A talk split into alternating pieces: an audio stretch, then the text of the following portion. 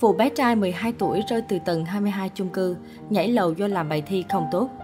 Liên quan đến vụ cháu bé rơi từ tầng cao chung cư ở Hà Nội, theo báo cáo của cơ quan chức năng, nạn nhân là bé trai sinh năm 2009, 12 tuổi, sống tại tầng 22, tòa F4 chung cư Goldmart City, số 136 Hồ Tùng Mậu, phường Phú Diễn, quận Bắc Từ Liêm, Hà Nội. Sau khi cháu bé ngã từ tầng 22, gia đình đã gọi cấp cứu nhưng nạn nhân đã qua đời trước khi xe đến. Theo báo cáo, gia đình cho biết bé trai có áp lực về việc học tập. Tối 16 tháng 12, bé làm bài thi không tốt nên đã nhảy từ tầng 22 xuống. Một lãnh đạo Ủy ban nhân dân phường Phú Diễn cho biết, nhận tin báo công an phường nhanh chóng xuống hiện trường, xử lý vụ việc theo quy định. Trước đó khoảng 22 giờ cùng ngày, người dân nghe thấy tiếng động mạnh dưới khuôn viên của tòa F4 chung cư Goldmart City. Khi lại gần kiểm tra, họ phát hiện cháu bé nằm bất động dưới đất, đã tử vong và báo cho lực lượng chức năng.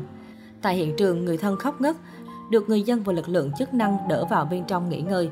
Hiện vụ việc đang được điều tra làm rõ. Theo dòng sự kiện xã hội, mới đây ở Ninh Thuận cũng xảy ra vụ chánh án Tòa án Nhân dân huyện Ninh Phước quyên sinh khiến nhiều người xót xa bàng hoàng. Theo lãnh đạo Tòa án Nhân dân tỉnh Ninh Thuận, năm 2017, ông Nguyễn Văn Thanh, Phó chánh án Tòa án Nhân dân tỉnh Ninh Thuận, lúc bấy giờ là chánh án Tòa án Nhân dân huyện Ninh Phước, đã phân công thẩm phán Hán Văn duẩn Phó chánh án Tòa án Nhân dân huyện Ninh Phước thụ lý vụ kiện. Bà quảng thị Thái Bình làm thư ký. Trước đó, tòa nhận được đơn kiện của bà Viên Thị Thanh Loan về việc vợ chồng bà Nguyễn Thị Ngọc Oanh và ông Nguyễn Quốc Hoàng cùng ngụ khu phố 4 thị trấn Phước Dân, huyện Ninh Phước mượn 3 tỷ đồng chưa trả. Tòa đã mời hai bên lên hòa giải thành công và bà Bình đã trình cho ông Nhuận ký quyết định công nhận kết quả hòa giải thành công của các đương sự ngày 27 tháng 6 năm 2017. Tuy nhiên sau đó phía ông Nguyễn Quốc Hoàng làm đơn khiếu nại lên tòa án cấp trên. Trong bản án tái thẩm ngày 16 tháng 3 năm 2021, Tòa án Nhân dân cấp cao tại thành phố Hồ Chí Minh đã tuyên hủy quyết định công nhận sự thỏa thuận của các đương sự ngày 27 tháng 6 năm 2017, giao hồ sơ vụ án cho Tòa án Nhân dân huyện Ninh Phước giải quyết lại. Theo lãnh đạo Tòa án Nhân dân tỉnh Ninh Thuận, ông Hán Văn Nhuận là người dân tộc Chăm, gương mẫu trong công tác và lối sống. Trong vụ việc này, chúng tôi khẳng định cả thẩm phán Tòa án huyện Ninh Phước Hán Văn Nhuận và thư ký Quản thị Thái Bình đều không hề tư lợi cá nhân mà chỉ làm sai thao tác nghiệp vụ.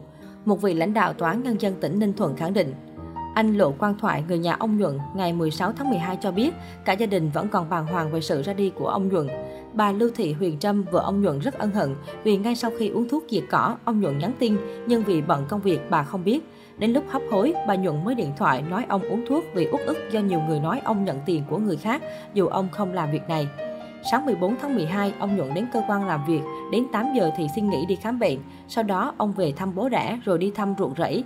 Khoảng gần 12 giờ, ông Nhuận uống thuốc diệt cỏ và nhắn tin về cho vợ, nhưng do vợ ông lúc đó đang bận việc nên không xem tin nhắn. Đến lúc hấp hối, ông mới gọi điện thoại báo cho vợ, nên mọi người cùng vào rẫy chở ông đi cấp cứu, tuy nhiên mọi việc đã quá muộn. Anh Nhuận là người hiền lành, làm việc có trách nhiệm, gần gũi với mọi người, không làm mất lòng ai. Nhiều người ở đây đều cho rằng anh chọn cái chết là vì lòng tự trọng đối với bản thân và dòng tộc. Có lẽ do áp lực tâm lý quá lớn khiến anh chọn con đường này để bảo vệ danh dự của mình. Anh Lộ Quang Thoại nói.